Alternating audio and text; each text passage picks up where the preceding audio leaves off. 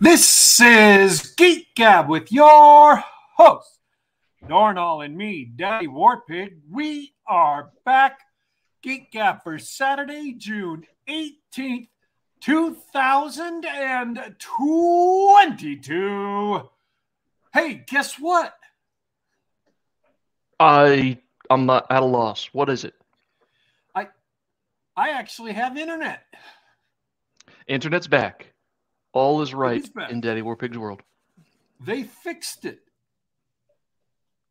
And and you'll never guess when they fixed it. Mm, About 30 minutes ago. No, although that wouldn't have been surprising.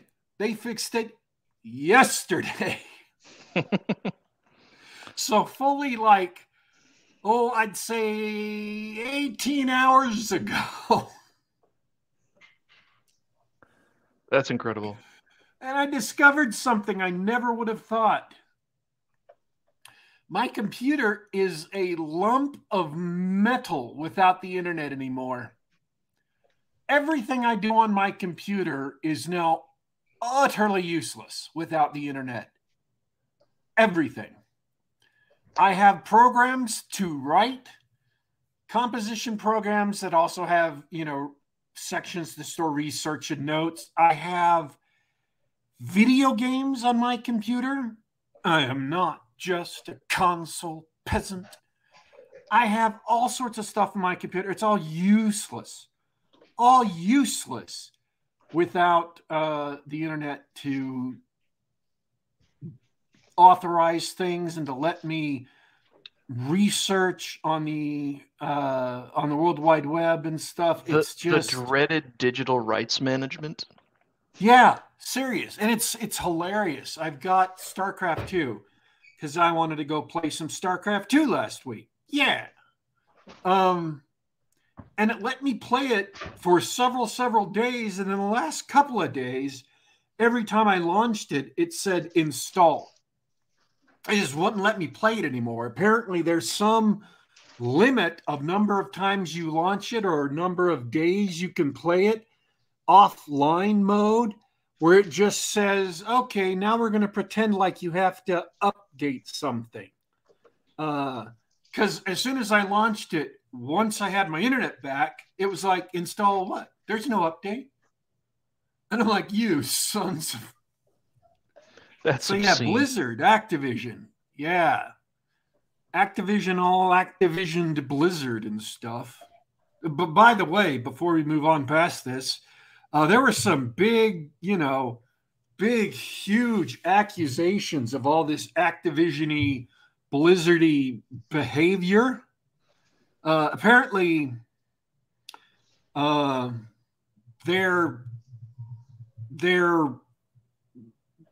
That's right. arena match game overboss or overdone or what what is that Overwatch. overwatch right apparently overwatch 2 just launched and their big new feature was supposed to be pve combat but that uh, that was supposed to be there when they launched like last week isn't going to be there until january or maybe later in 2003 the the roadmap just says 2003 um, and so somebody was complaining. It's like, what have they been doing for the last three years of development on this game? Why don't they have PVE? And the response on Twitter that I saw was uh, brutal. They were like, sexually harassing their co-workers.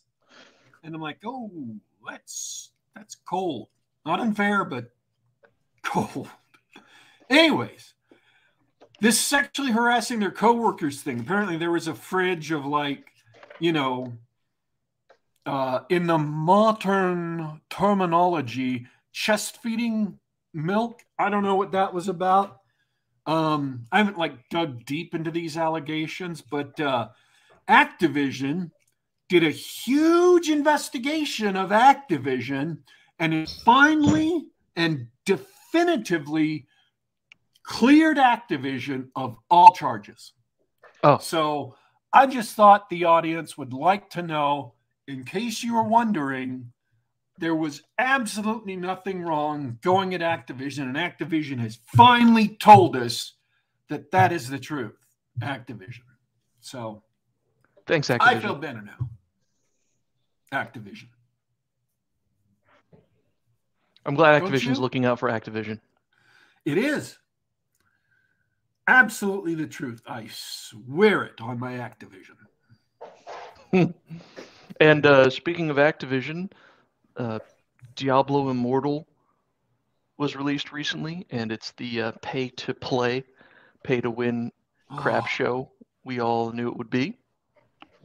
I took 20 minutes out of my life to watch an incredible video detailing exactly how bad that was. Not the one everybody was upset about, that wasn't actually what they should have been upset about because it never said the things they thought that it said that they should be upset about, but like a really, really good one from a guy who took the time to play the game to find out how bad it would actually be. Uh, just unconscionable. I'm shutting up so you can finish what you were saying. I don't have anything to say other than Oh, you know, okay. If you expected anything less out of a, a free to play game made by the people who turned World of Warcraft into a casino, then uh, you're just blind. You are, i- i- dare I say, a blind fanboy if you uh, thought anything different. We, we did it. We did a whole show on mobile games Yep. because I got into mobile games for like a month and I played four different ones just to see what they were like, and I was quite upset as I recall. Uh, but I'm not. I'm not doing that anymore. I'm not doing a review of Diablo Immortal. I'm just not. This one video satisfied all my curiosity on that. I'm like, yep, that looks like that looks like uh, addiction bait trash right there, and I'm not going anywhere near it. I respect Absolute trash. But I don't respect myself so much as to be arrogant enough to believe that I'm absolutely immune to psychological tricks and stuff.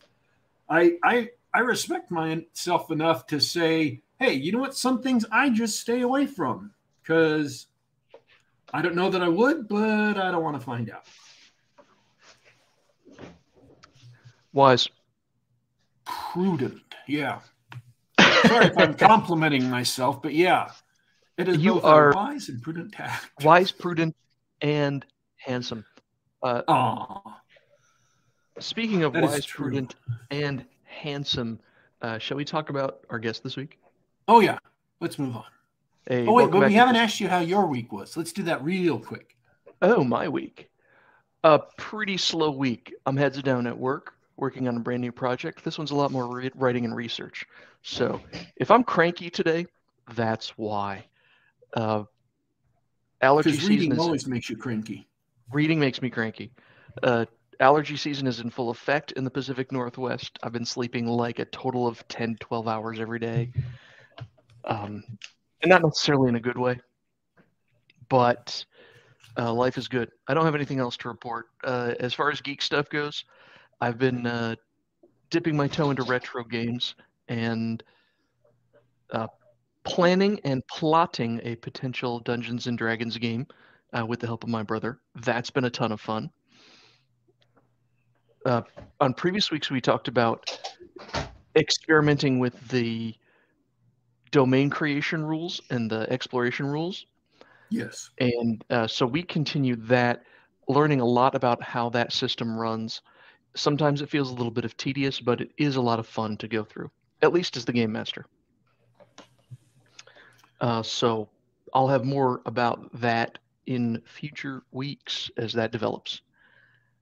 Uh, I, other than uh, that, yeah, I watched a bunch of stuff this week, so I'm keeping up on you know the series that I'm going to review. Um, and, and I will tell you, I have watched all of the Paramount Plus Star Wars, uh, Star Trek stuff. I'm also watching Kenobi. Uh, and for the first time ever, and I mean ever, and all of Discovery and all of Picard, I haven't watched the cartoon series because I tried and it was just too painful. I'm not doing that again. I, I refuse. I'm not doing it. I'm sorry. I won't. I can't. Um, lower decks killed me. I just I'm not I'm not willing to endure that level of pain. I'm not joking. This is not a bit. It was painful to watch. And uh I respect myself too much to put myself through that level of pain for no reason. Just to come out the other end and saying it sucks, don't watch it. I can review that whole series right now. It sucks. Don't watch it. I saw the first episode. It sucks. Don't watch it. Um, and then I'm watching Strange New Worlds right now.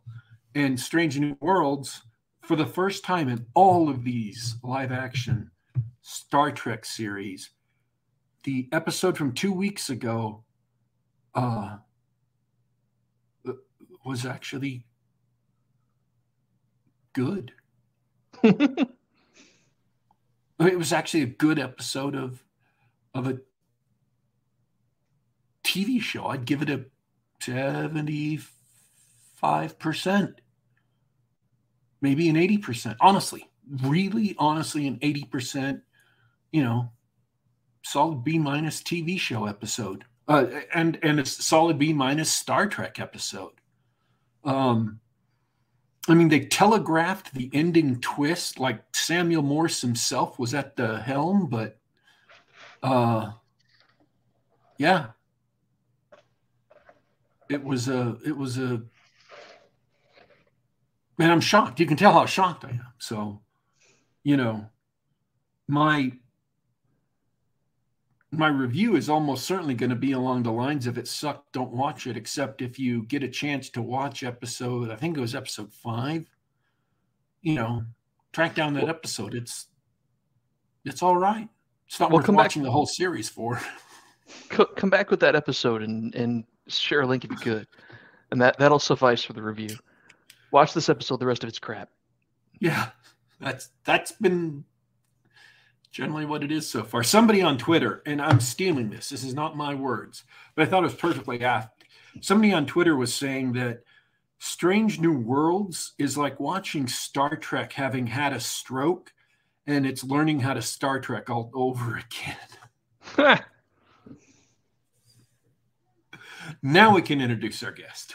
yeah, speaking of entertainment that isn't awful, doesn't hate you, uh, Jim Breyfogle's back, uh, author of uh, fantastic fiction, the in particular the Mongoose and Meerkat series, who our friends at Sirkova have been uh, publishing. Uh, Jim Cirsova, what I say? Sirkova? What? All right, we're, we're doing Sirkova. Jim, Jim Gray Fogel, apologize for for mangling that. Apparently, I can't talk today. Jim Breyfogle, thanks for joining us again. Well, thank you. It's a pleasure to be here. Appreciate your having me. Oh, we we love to have you back. Um, mainly because, and, and, this is this is where we're going to start by uh, flattering the guest because of your passion and love for the work and the material. It's really good stuff. Oh, um, oh, thanks. It, it's great to hear that. No, no, we're not just here just because we like you and we like your stuff. Uh, what's new? Well, we have um, Cirsova is gathering together the next series of stories. Um, they have been available uh, serialized in the magazine, uh, but now they're being gathered together in the second volume. So, Tales of the Mongoose and Meerkat, Volume Two: The Heat of the Chase. Um, it continues where the first one left off, of course, and carries the story arc forward. It also includes um, a non mongoose and Meerkat uh, kind of a novelette length piece called uh, Thunderhead. Just sort of if you've if people have read the stories in the magazine and they're wondering why they might be interested in this, not only do you get all the stories in one place, but you also get something that has not been published anywhere before, and hopefully, um, hopefully they would enjoy reading that as well. I love that. So, a bunch of the Mongoose and Meerkat stories collected in one place, plus a brand new bonus story. Um, Now, I'm I'm someone who hasn't been keeping up with Cirsova, so or Surkova, whatever we're calling it today. uh, uh, Cirsova. So, what is new in the mongoose and meerkat world? Like, what what would I be looking forward to if I were to pick this up for myself? Um, hopefully, you would, if you've if you have read any of the previous stories, hopefully you would be looking forward to revisiting characters um, that you know and appreciate and seeing what they're up to, kind of like old friends. Um, if you haven't, then maybe meeting a couple new characters and seeing what they're up to, like making new friends. Um, but so the first book, some of the stories, you know, they you start out and the characters meet each other and they they develop a relationship and then they move forward into the into the story arc. And I don't know if any of the readers had noticed this, but they were kind of a little clunky at first. So, you know, they they might not actually accomplish their goal, or they might partially accomplish the goal, or they might accomplish the goal in a way that they really didn't intend to. As we move forward, I think they'll see that in this book and then the stories going forward, they're they're better at what they do. So um, things move a little more smoothly, which isn't to say they they move smoothly or as intended. There's always unexpected consequences and things like that, but you will notice that they've kind of upped their game a little bit. Uh, that's interesting because even though it's a serialized, uh, it, you know, a bunch of serial stories like the old Pulps, uh, you do have uh, character growth and change and consistency from story to story yeah if if the people again I, I don't i mean this is part of the mongoose and meerkat experience is, is the reader can read the stories and they can be independent because each story is its own story. It's not like one of those you know saturday movie matinee serials that you you leave in the middle and you have to come back next week to see how the the hero gets out of the trap. Um, but at the beginning of each story there is kind of a, st- a time stamp which you know it's second world fantasy so it's not like june 24th it's just all all relative to the fall of allness which happened before anybody ever got into the story arc. But it, it tells you where they are um, relative to each other. Um, and they are sequential um, even though you don't have to read them that way because each each story is enjoyable individually, but if you if you know which stories come before the others, you can track, you know, the the fates of characters and uh, you know the growth of the main characters. Right, and and you know it, it's one of those things that if you read them out of order, you don't need them for the story, but somebody might say, hey. Um, this guy, and uh, this is an example I keep using when I talk to people because I'm not giving away any significant plot spoiler, but um, Mangos starts off and he can't read. And over the course of all the stories, he learns to read and, and he learns to write. And you can see his literacy progressing. So if you read him out of order, you might say, hang on, you just told me he can't read. But in the last one, he read just fine. And, and that's just because you read the stories out of order. It doesn't mean that you don't understand or enjoy the stories. It just means you read them out of order. But if you read them in order, then you get a better sense of that progression of the character arc overall. And it, it's, I mean, a little bit arbitrary, of course, because I'm the author, but by time stamping them that way it allows me to move people around geographically without you know all the tedious walking that you see in some stories Tolkien. Um, but but you can go from one setting to another without having to justify it or move them. So you just, I mean, it, it works very well in in in a format like Cirsova because you know the reader just sort of assumes that between the last issue and this issue, of course they moved around, and the timestamp shows that yes, they did in fact move around. But I don't have to show anything like, you know, Mango sitting down with a with an English tutor or anything like that, which is terminally boring. Um, but you just sort of assume it happened between the stories, and you see the results of it as it goes on. Oh, that's great. And it, to my mind, it sounds like you're getting all the benefits of novelization without actually novelizing it. You, you don't. Yeah. You don't. You don't need the connective tissue anymore. Which is which is great. Um, because yeah, some of that is the boring stuff. I'm. I think it was Elmore Leonard who writes mysteries. Who are the trick to writing a good story is don't write the boring parts. Um, which is really hard because the boring parts are necessary for creating a, a, believable story. I mean, our lives are full of boring parts that get us from point A to point B. And if they're not there in the story, the story becomes unbelievable because we expect it to be there. But you're right. In this format, I just kind of write a lot of that stuff out and it has the added benefit of if you have something which is you know fully coherent a lot of times you're stuck in one geographic location or maybe you can move to another one but again then you you, you take time and moving and stuff like that me I, I I can have any location I want because I can skip from one story to another to another, and one can be on a tropical island, and one can be in a frozen tundra, and one can be deep in the earth, and, and it makes perfect sense because I don't have to do that heavy lifting in between the stories. Mm. Oh, that's fantastic. It, now, in terms of, I, I'm going to keep going down that path because that's intriguing me. Because I think in terms of the business of writing, it seems that the most successful people do write novels.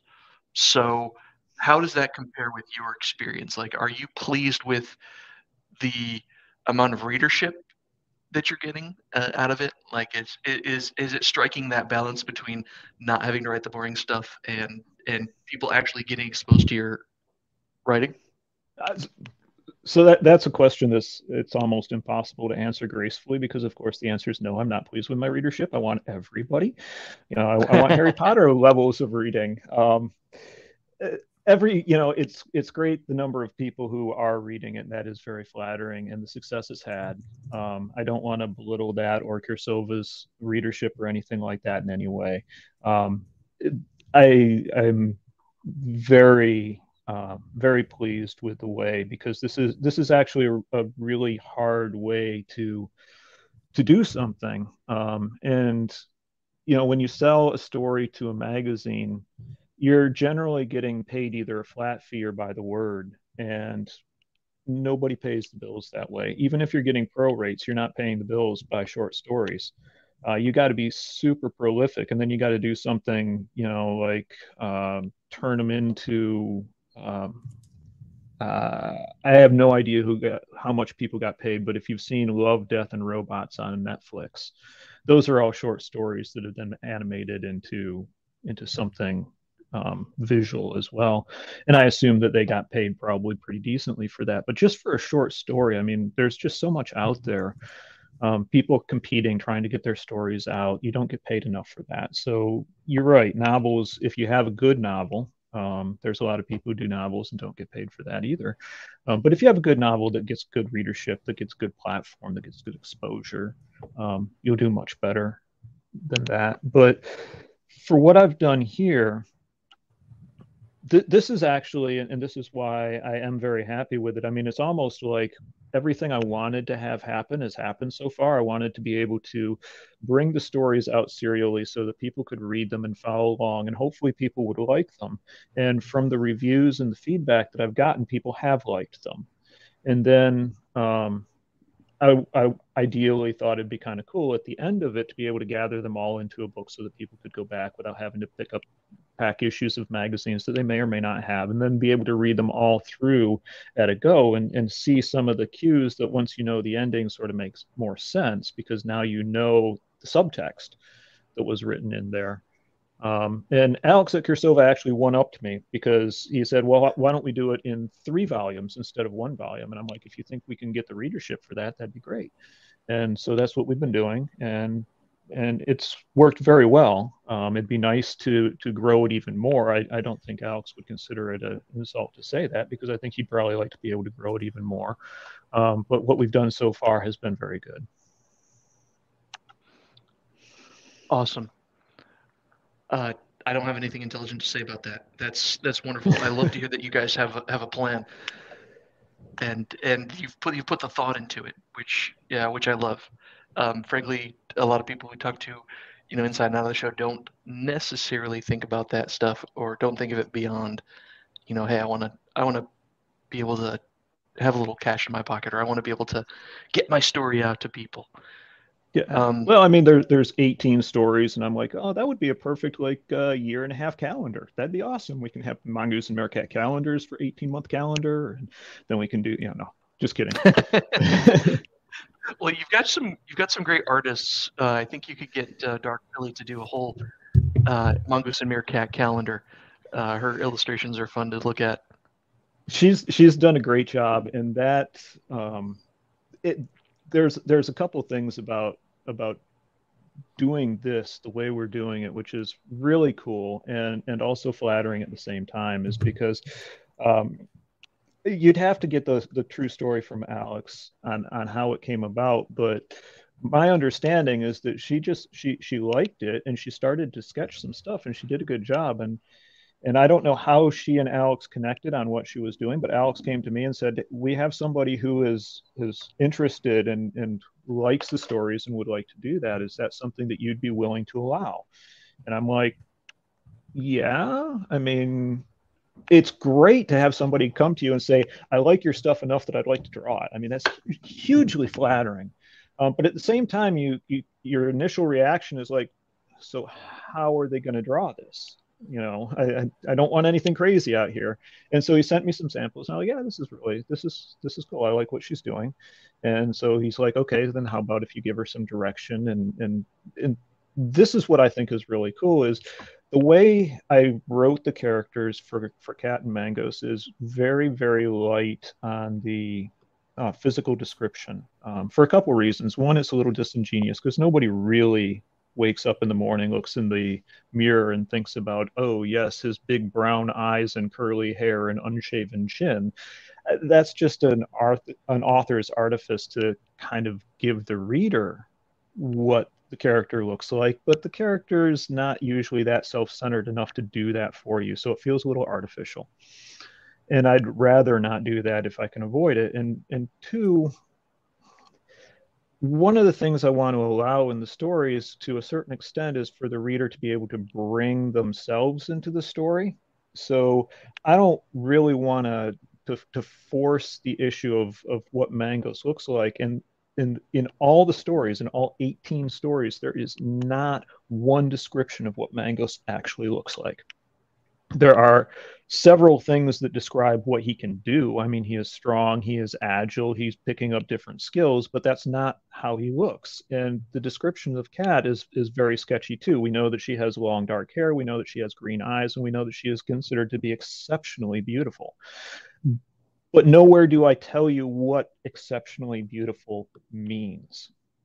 So when Dark Filly was was starting to sketch, I'm like, well, it's going to be interesting because I really haven't said that, you know, Mangos is 6'2, 185 pounds with broad shoulders, narrow waist, looks like he pumps iron religiously, you know, no hair color, no eye color, no button nose or dimply smiles or anything like that. So to see how somebody who has read the stories, what sort of image they have in their mind, that's going to be fascinating. And it has been um, seeing what she's come up with and the cover art from from Anton. Um, there's been a, a, cover of one of the magazines had the golden pearl, and then the covers of the two books were all done by the same guy. And and seeing how somebody else interprets your writing, because of course they don't have the same visuals I, I see in my head when I'm writing, but they only see uh, what makes it on the page and so she's done a fantastic job and if people are interested in in the kickstarter it is fully illustrated. Um, it has uh, it has dark filly's illustrations included as well as one of anton's covers. And um, there's working on getting some more illustrations in there that haven't been seen in the magazine as well. Yeah, for if those of you watching on YouTube, I'm going to scroll down through this Kickstarter to see if I can find any of those illustrations. There's a Dark Filly illustration at some yep. portal, which is which is really interesting out. because that's the same scene that the cover is.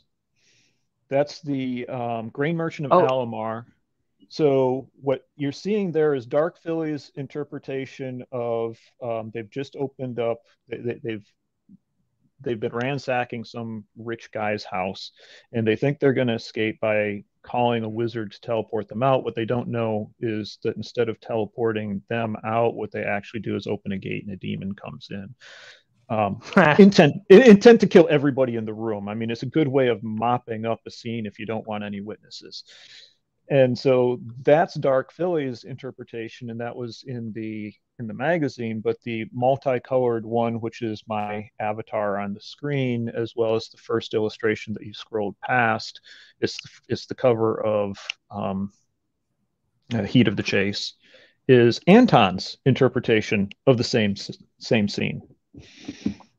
And that's from the other perspective, from the demon's perspective. Yes. The characters are escaping through some door and he's rising up to do bad things.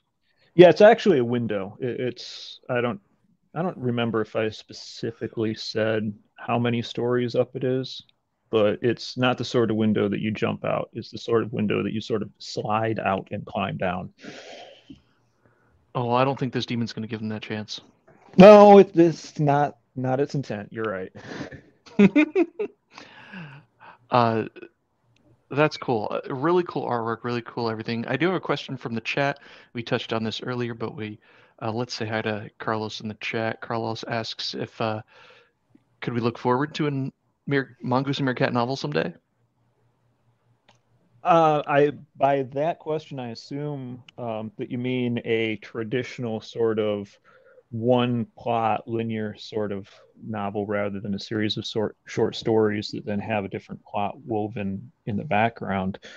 Um, it, I never want to say never, but at this point, I've kind of I, I won't say that I've entirely moved on from Mongoose and Meerkat because obviously it's still being published in the magazine, but I haven't written a Mongoose and Meerkat story for for years at this point. Um, and I've got a lot of other projects that I'm working on. And I, I keep saying, and, and, and again, I'm trying really hard not to give endings away, but the fact that I've said there is an ending, uh, there is an ending to the stories, and and I haven't really envisioned anything beyond that ending. And for the people who have read at the very beginning the Battlefield of Karis, um, there really isn't much of a beginning before that if I wanted to do Mongoose and Meerkat because it's very clear they meet for the first time in the very first story. So if I wanted to do a prequel, it would either be Mangos without Cat or Cat without Mangoes. Um, and that's an evil question to ask because now I'm starting to think maybe there might be an interesting story there. Um, but, um, but it wouldn't be both of them. Well, we're here to put you on the spot, if nothing else. What's this wee white man? Mm. No, I'm kidding. That would yeah, be cool, no. though. Yeah, actually, um, wow this is as an author this is a hard thing um, because last year i was working on a story and it was really cool. I had a great time with it. And i got to a point probably three quarters of the way through and i just hit a wall. And i knew what the ending was but i just i had a really really hard time getting from where i was to where i needed to be to finish the book. And it was brutal absolutely brutal. And it was not helped that along about October, I made a trip to Newport, Rhode Island, where my daughter was. Um, she was graduating OCS for the U.S. Navy, and they have all these beautiful houses there. So we, we went to her her commissioning, and we went to some of the house tours, and it gave me a really really great idea for another story. And I'm like, oh, this is absolutely awesome. I need to write this. This this isn't just a book. This could be a series. This is just beautiful and it's exciting, and I want to write it.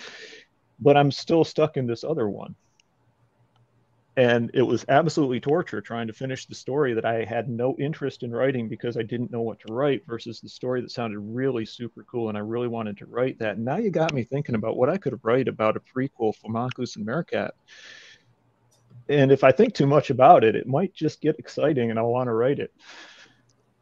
That's the that's the key. You want Jim Breyfogle to write you some good stuff. Get him excited about it. yeah, unfortunately, it might have to, you know, jot a few ideas down and put it in the queue and wait for its turn. Uh, that's cool. Uh, lots of love in the chat. Hey, everybody. Um, John De La is here. Ardenon Studios. Rawl, thanks for joining us. Uh, John Dacre, Mixed GM, he's got some love for you. He, he enjoys your Mongoose and Meerkat stories. Love the path oh, of, of Core Manor. And the Paths of Core Manor. Excellent. Thank you. I'm glad you enjoyed it. Paths of Core Manor. I, I, I've really enjoyed writing that one too, and talking about you know, it, are you happy with the numbers? I'm happy with the of Core Manor, um, but I do feel like it's been a little bit overlooked, um, just because, uh, yeah, I, I, I liked of Core Manor. I think if more people were to pick it up, I think more people would enjoy it too. But it's it's nice to hear, uh, John. Thank you that you enjoy both the Mongoose and Meerkat and the of Core Manor. Uh, I, I want to ask you about what's next, but before we get to that, De- Daddy Warpig, do you have any other questions? Um, I think that um means no. Fantastic. Uh, so let's move on from Mongoose and Meerkat because you seem like you are ready to move on from Mongoose and Meerkat. I'm curious to know more. Ah, well, I mean, getting into other media, I mean, that question right there just might be kind of like The Godfather. I try and get out, it keeps dragging me back. Um, but you know, there are some characters in the back of my mind that could get me interested in a prequel for Mongoose and Meerkat.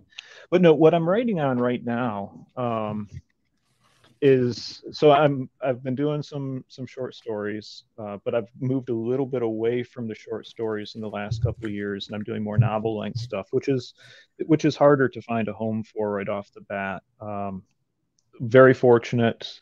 Uh, last, actually, it was the end of the year before last. I had fi- just wrapped up Paths of Core Manor, and um, before I did anything else, I wanted to give Alex a chance to to pick it up if he wanted to. So I approached him with the idea, and on really short notice, he did a great job of just saying, "Yeah, I, I really like this. Let's get this out. Um, we can do it this year." So from I think I approached him in December of 2000, and the Kickstarter was in the middle of 2021. Um, did a great job lining up cover art, great job copy editing and getting everything out. Um, what I've been working on now, I mean, Paths of Core Manor, for those of you who don't, who haven't read it or don't know it, is it's not like Mongoose and Meerkat is that you can go through most of the book without knowing that there's subtext and stuff going on in the background. Um, you absolutely do know that there is another story, but each story, but each chapter is from a uh, a different POV, so that you you start off and you have Amara and Kellen, and they're they're going through their trials and tribulations, and you know what their goal is. But as they as they go in pursuit of their goal, there's another chapter who a different POV character who has their own story and their own goal, and their story is wrapped up in that chapter. Except in each one of them, either Amara or Kellen enters in and participates in that story as they pursue their own. And by the time you reach the end of it, you've you have all these little stories, but nowhere do you have the sense that Kellen or Amara's story is wrapped up. You know that that's still ongoing until you reach the end of the book. Uh, so it, it's a, still a series of short stories, but it's just not as disconnected as Mongoose and Meerkat is. What I've been doing now is more of the traditional novel structure where you have one story and you're just going straight through and you have chapters and, and you can't pick up chapter 10 and expect that you're going to have a complete story in chapter 10. You've got to read the first nine before you get to that point, and you got to read however many are after that point to get to your resolution. Um, and all I will say about it uh, apart from it's really cool and it's really exciting and it, it, it fires me up, is it's a story about people. Um, but some of them are dragons. um, so besides, um, go ahead. No, I, I want to follow up on that. Um, I had a video. You know how Facebook does their little memories thing where they like show you stuff you tweet, uh, you posted on this day, you know, years and years and years ago. Well, I just uh, today I saw a movie that I reposted that was, you know, what if Chinese people made Star Wars? And it was a fight scene from uh, Crouching Tiger, Hidden Dragon, where the swords were given the lightsaber glow. Um, and as funny as it was to watch, it still is a scene from Crouching Tiger, Hidden Dragon. And what I liked about watching it was this is the scene is absolutely about sword fighting spectacle. It's got Michelle Yeoh in it fighting um, the young lady from the movie whose name I can't remember because I really never knew it. Uh, um, Zhang Yeah. And they both are fantastic fighters. But here's the thing the fight is uh, unlike, you know, say the Phantom Menace fight at the end with Darth Maul, absolutely telling a story because Michelle Yeoh is serene, she's confident, and she's in control. And even though she's pressed, that is, she's being attacked, and you can tell that she's having to exert herself to defend herself and to attack. She's not afraid. She's not, um, you know, panicking. And then the other character is absolutely angry, absolutely driven, absolutely trying to uh, not just hurt or kill Michelle Yeoh's character. She's trying to prove that she's just as good or better. And show and so just as much as it's a martial arts fight, it's also a story about a young character with something to prove um, trying to win the fight just to prove that they're as good or better. And it is absolutely a story about character just as much as it is a fight. And I think that is so phenomenal because I really think that's something that has been leached away um, gradually, and that a lot of things that um, there are a lot of great movies where they add interest to the fights, where the fights push the plot forward, but so many movies skip it. In Maverick, which we reviewed last week, absolutely the fights drove the plot forward, and the fights were just as much about the story as anything else. Uh, I mean, and one uh, big example you can think of, obviously, is the fights between Rooster and Maverick during the training sequence. Uh, and then they carried that through with the uh, push ups that he's having to do after, or that Rooster's having to do after he gets shot down, that he definitely has something to prove. He definitely has an axe to grind. And and it's just uh, it's amazing to where you have yes a but it's really about the story being told it's not just about the spectacle although the spectacle is there yeah, you seem to get that more in, in movies too. Is that you have you know a fancy chase scene or a, a big fight, lots of explosions, looking at Michael Bay or something like that. Um, and Michael Bay does a good job because his explosions do sort of make it exciting and drive the, the plot forward. Um, but if it doesn't, then you're just it's just totally gratuitous, and and you're left thinking that that looked cool, but it's kind of like a, a low calorie meal, you're wondering if there was really anything to it. And, and that's one of the um, one of the slams I think against genre fiction in the past. Um, that you got all these literary people who are talking about the only thing you have going for you is these, you know, cool space fights or these magical battles or you know a, a, fancy system of magic or technology or something that is different from the real world. So you're just dangling this this thing out there for people to engage in, but there's nothing behind it. Um, and, and sometimes, you know, there's some validity to that. Somebody comes up with a really cool um, a, a, really cool technology, and that's the only thing that's in the story because they don't have any people stories behind it. You don't have any good plotting or character or anything like that. And in in Spec's defense, they're one, they're not all like that, and two, there's a bunch of really crappy stories that don't have speculative elements in it too. So expecting every SpecFic story to to ring every bell out there is a little unfair.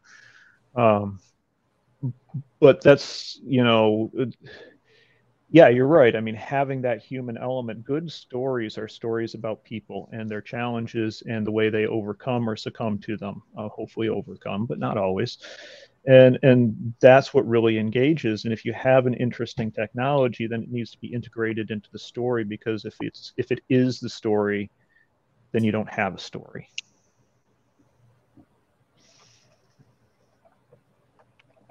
Done. That's it. That's the show. I, I sense that was my time to follow up, but I can't follow you two guys.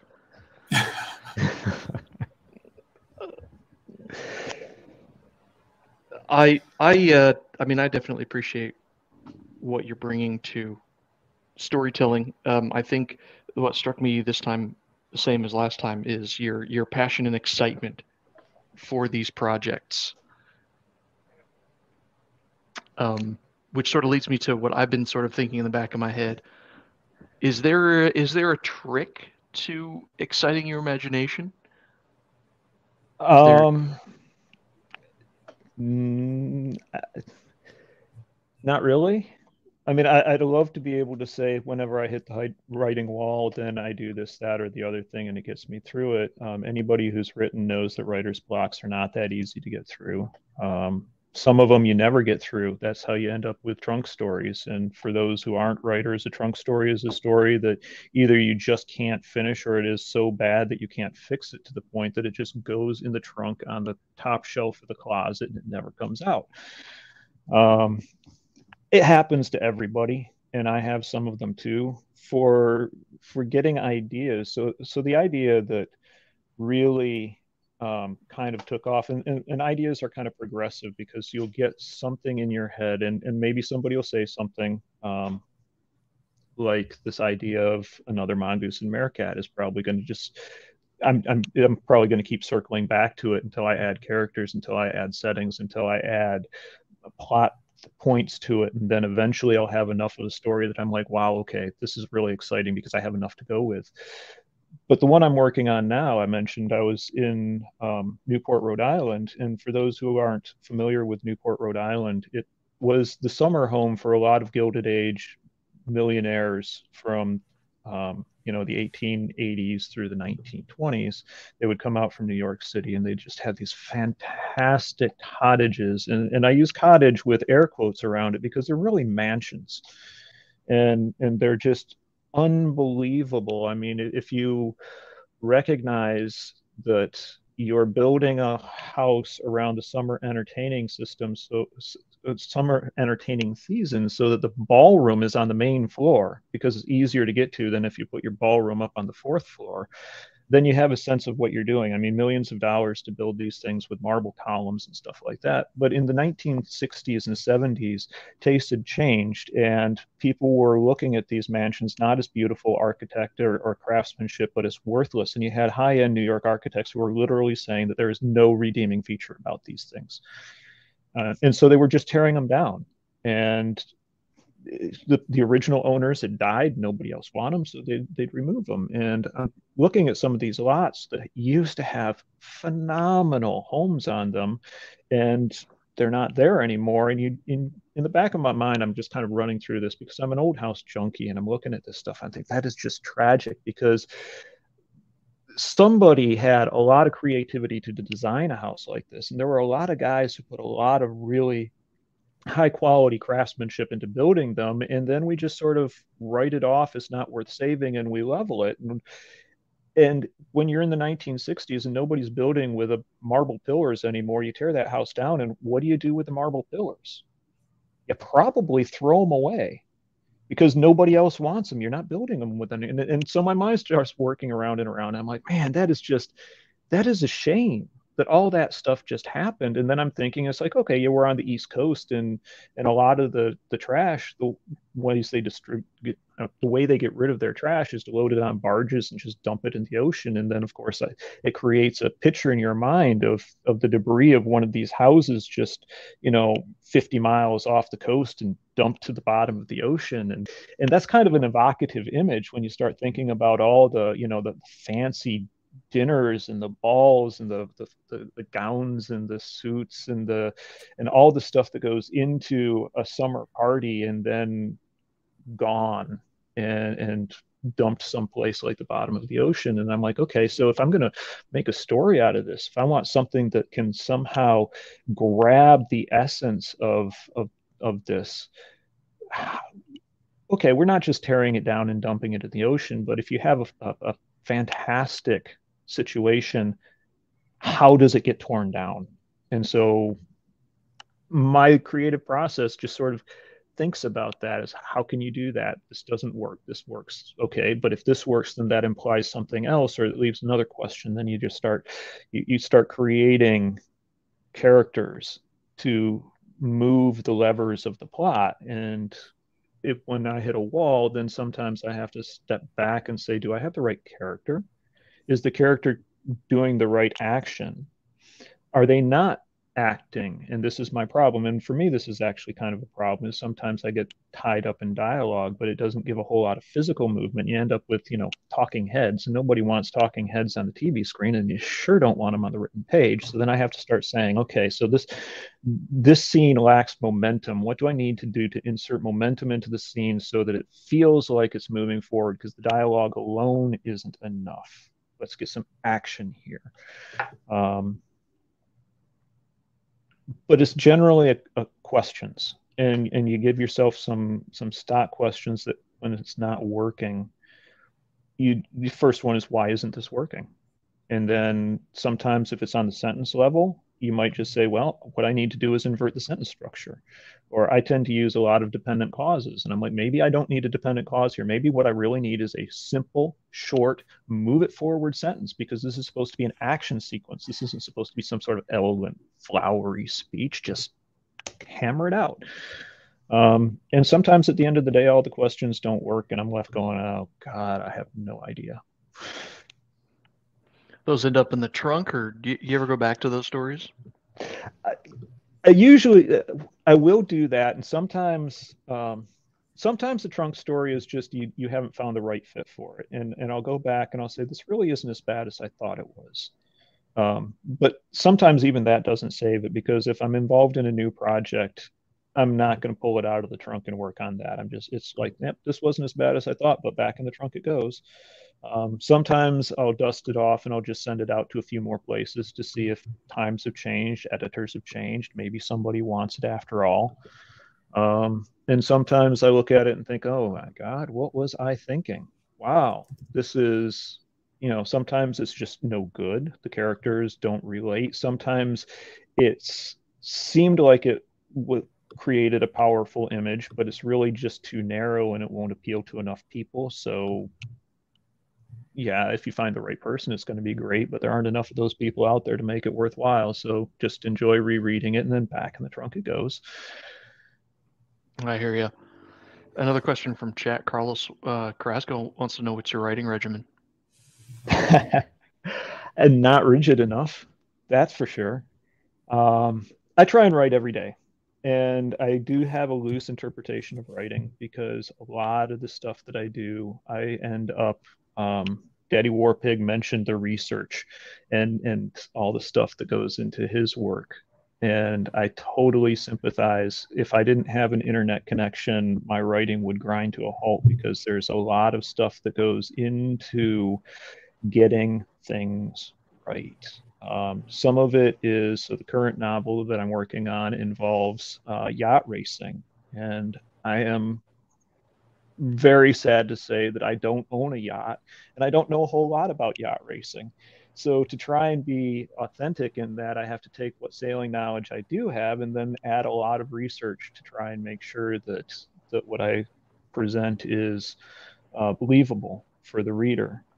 Um, that counts as part of my writing regime that research that goes into it. Some of the stuff um, if you want to set something in say you know second world france and you want it to be absolutely french feeling um, I, I personally i think that just throwing in some champagne and escargot is a little cheap. That makes it feel superficial. So i end up doing a lot of research on some of the regional cuisine um, I might spend, you know, 25 minutes just to come up with the appropriate hors d'oeuvres to serve.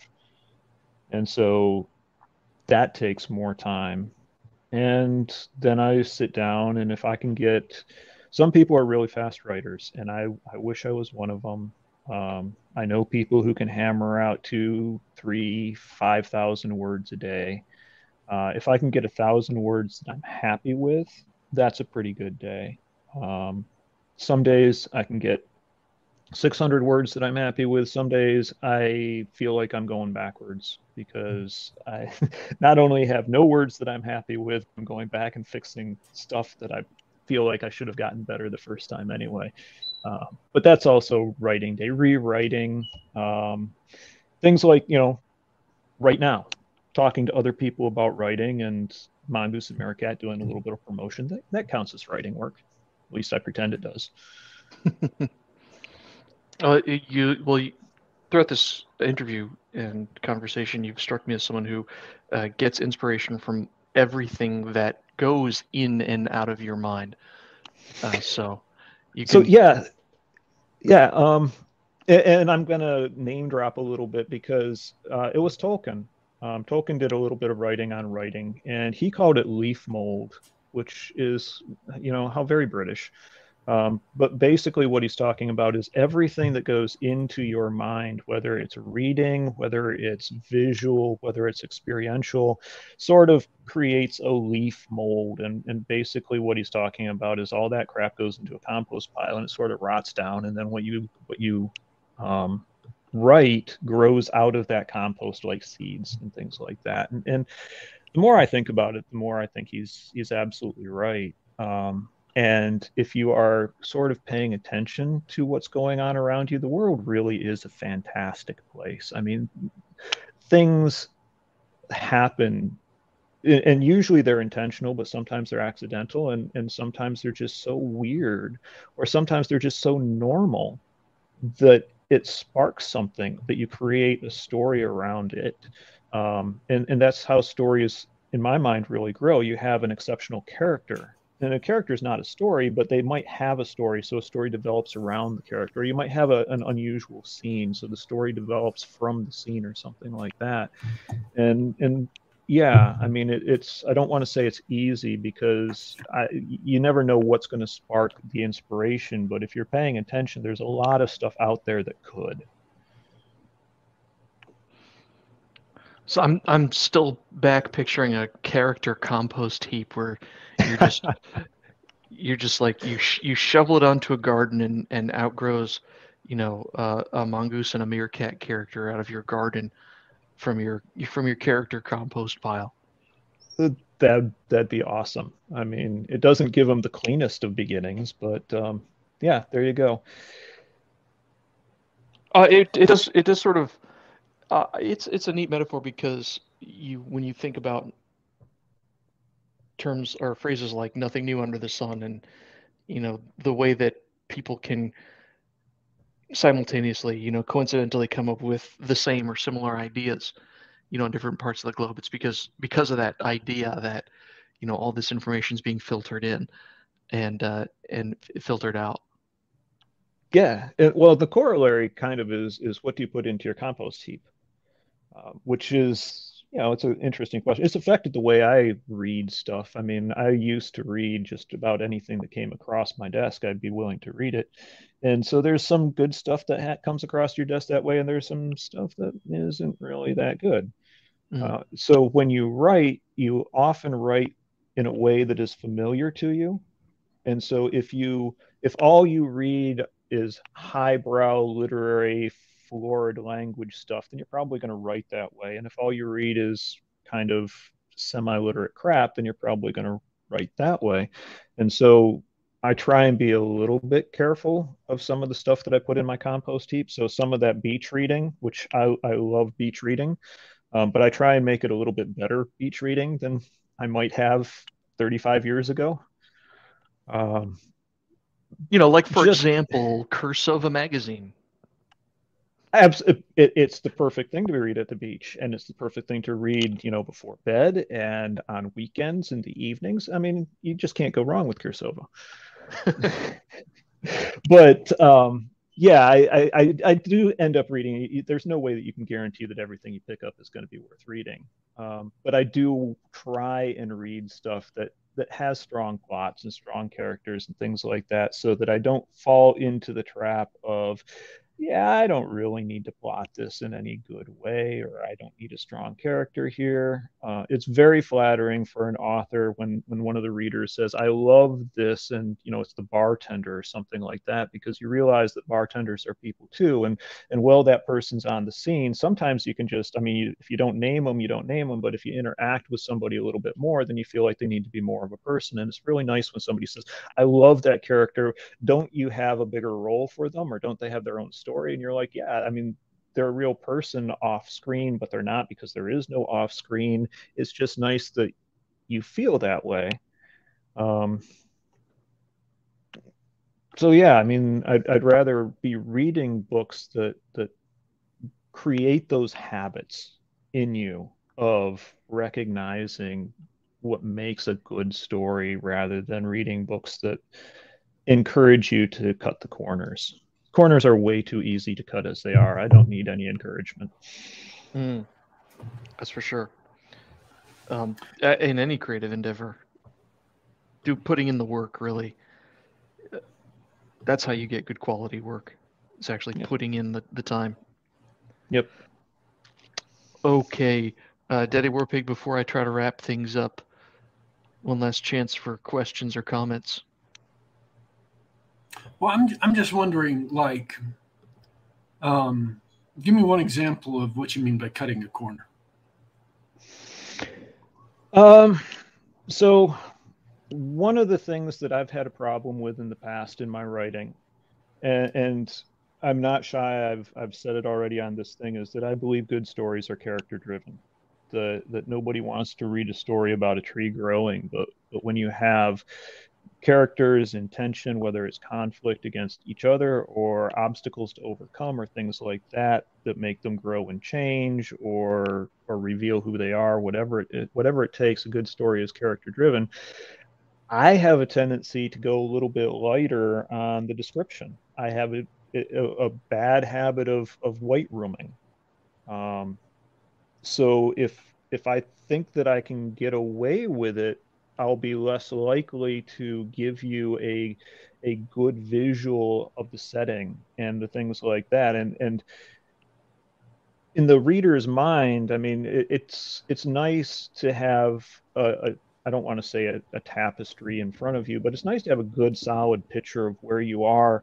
Um, and I'm perfectly willing to let the reader fill in some of the details. But as I mentioned, you know, if you're doing the French setting, and you want it to feel like France, you've got to put in the time and effort to talk about, you know, certain uniquely French characteristics of architecture, something that, you know, you professions or crafts that you only find in France, food that they only um, serve in France. You need to have the French naming of things like that. And, and that all takes time and effort. And if you don't know it, it, it takes research.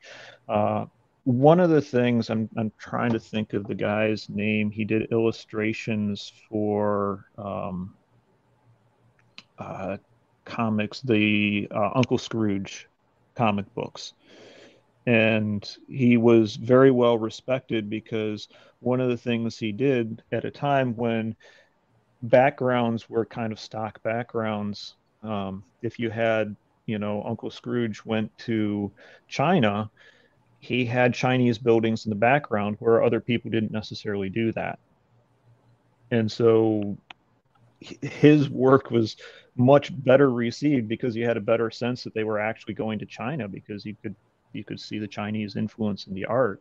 Um, Neil Gaiman is the same way. is he feels very strongly that you need to put in the work to make it feel authentic and i need to be aware of where i have a tendency to skip on the work. So if i don't put it in it won't feel as authentic.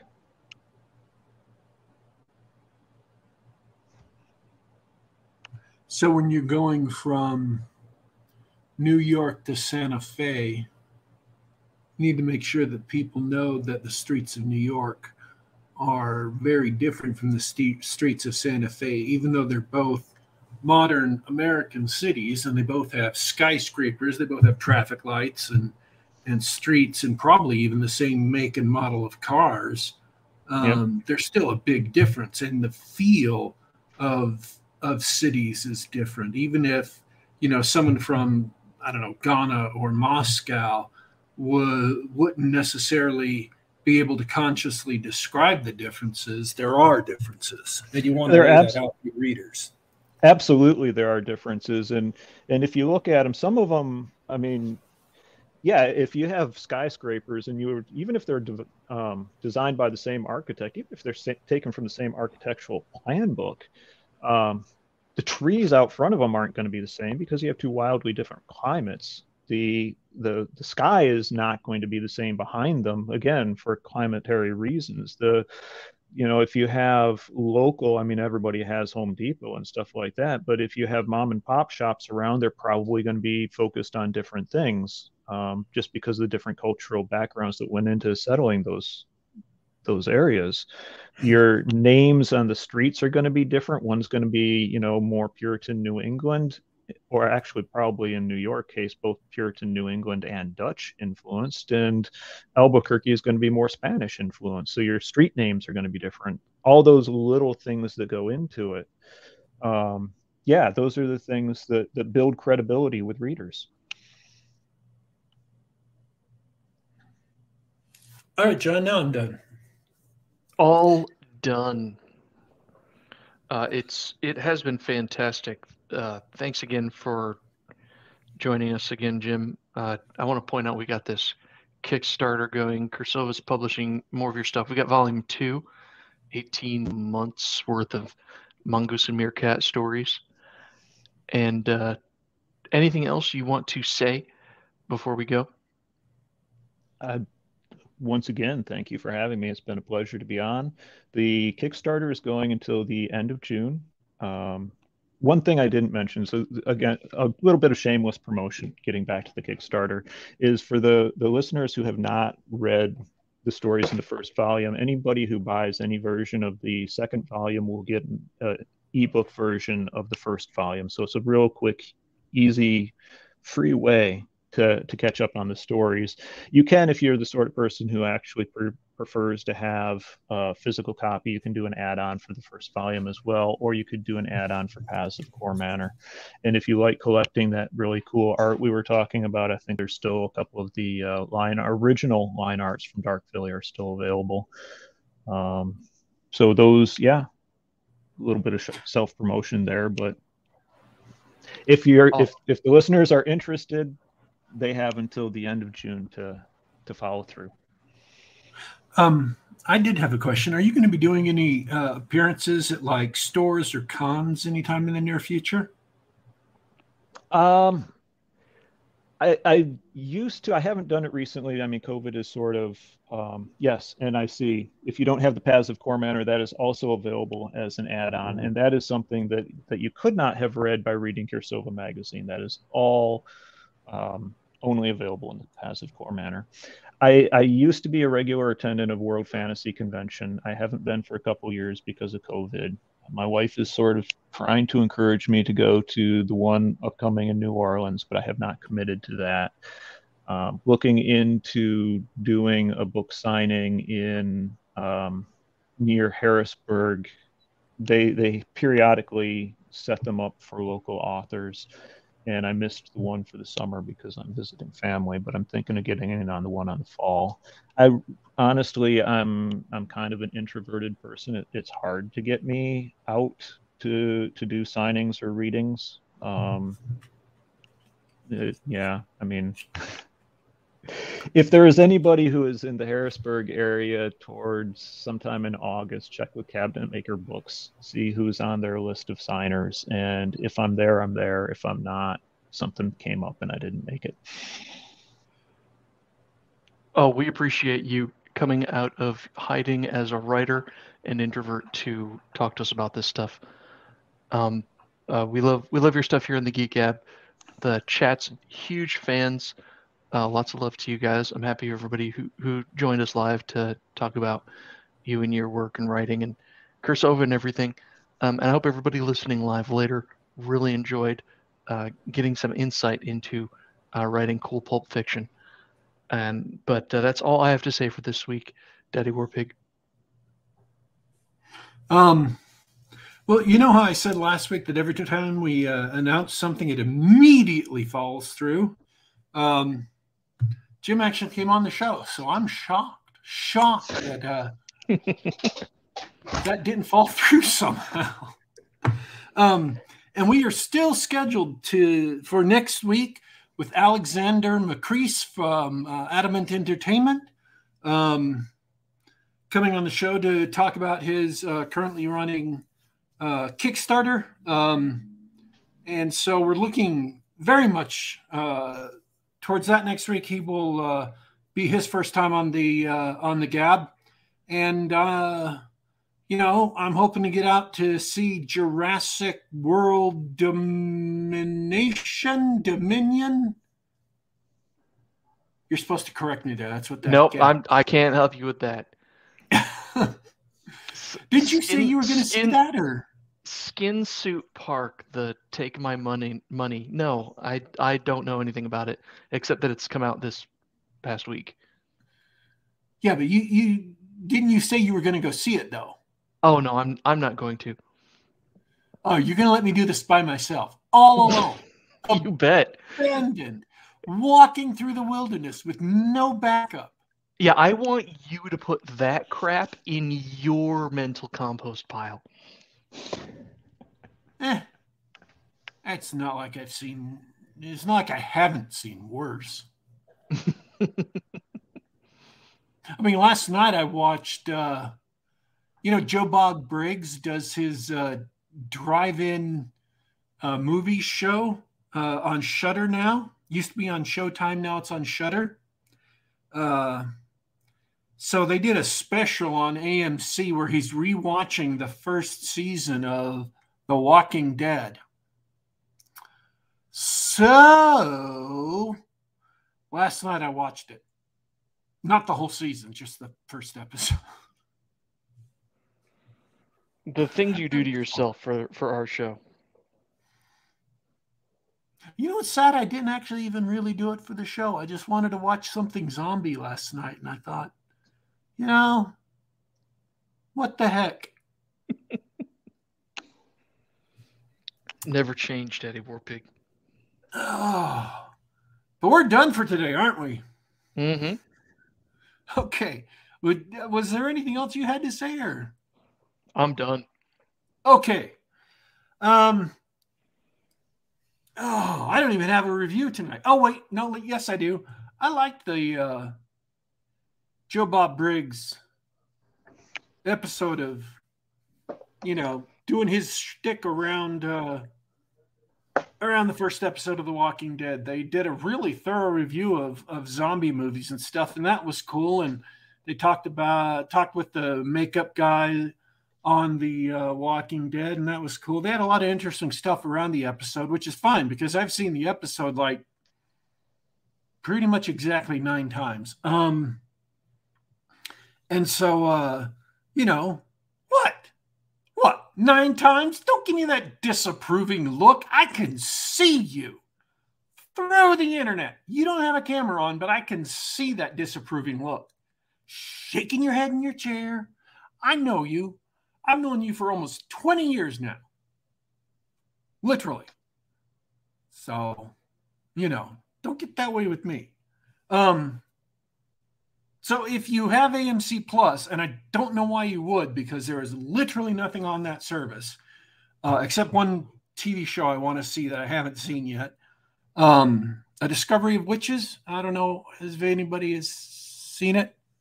Um, it's got the really cute blonde chick from uh, the live action Sorcerer's Apprentice with uh, Nick Cage in it.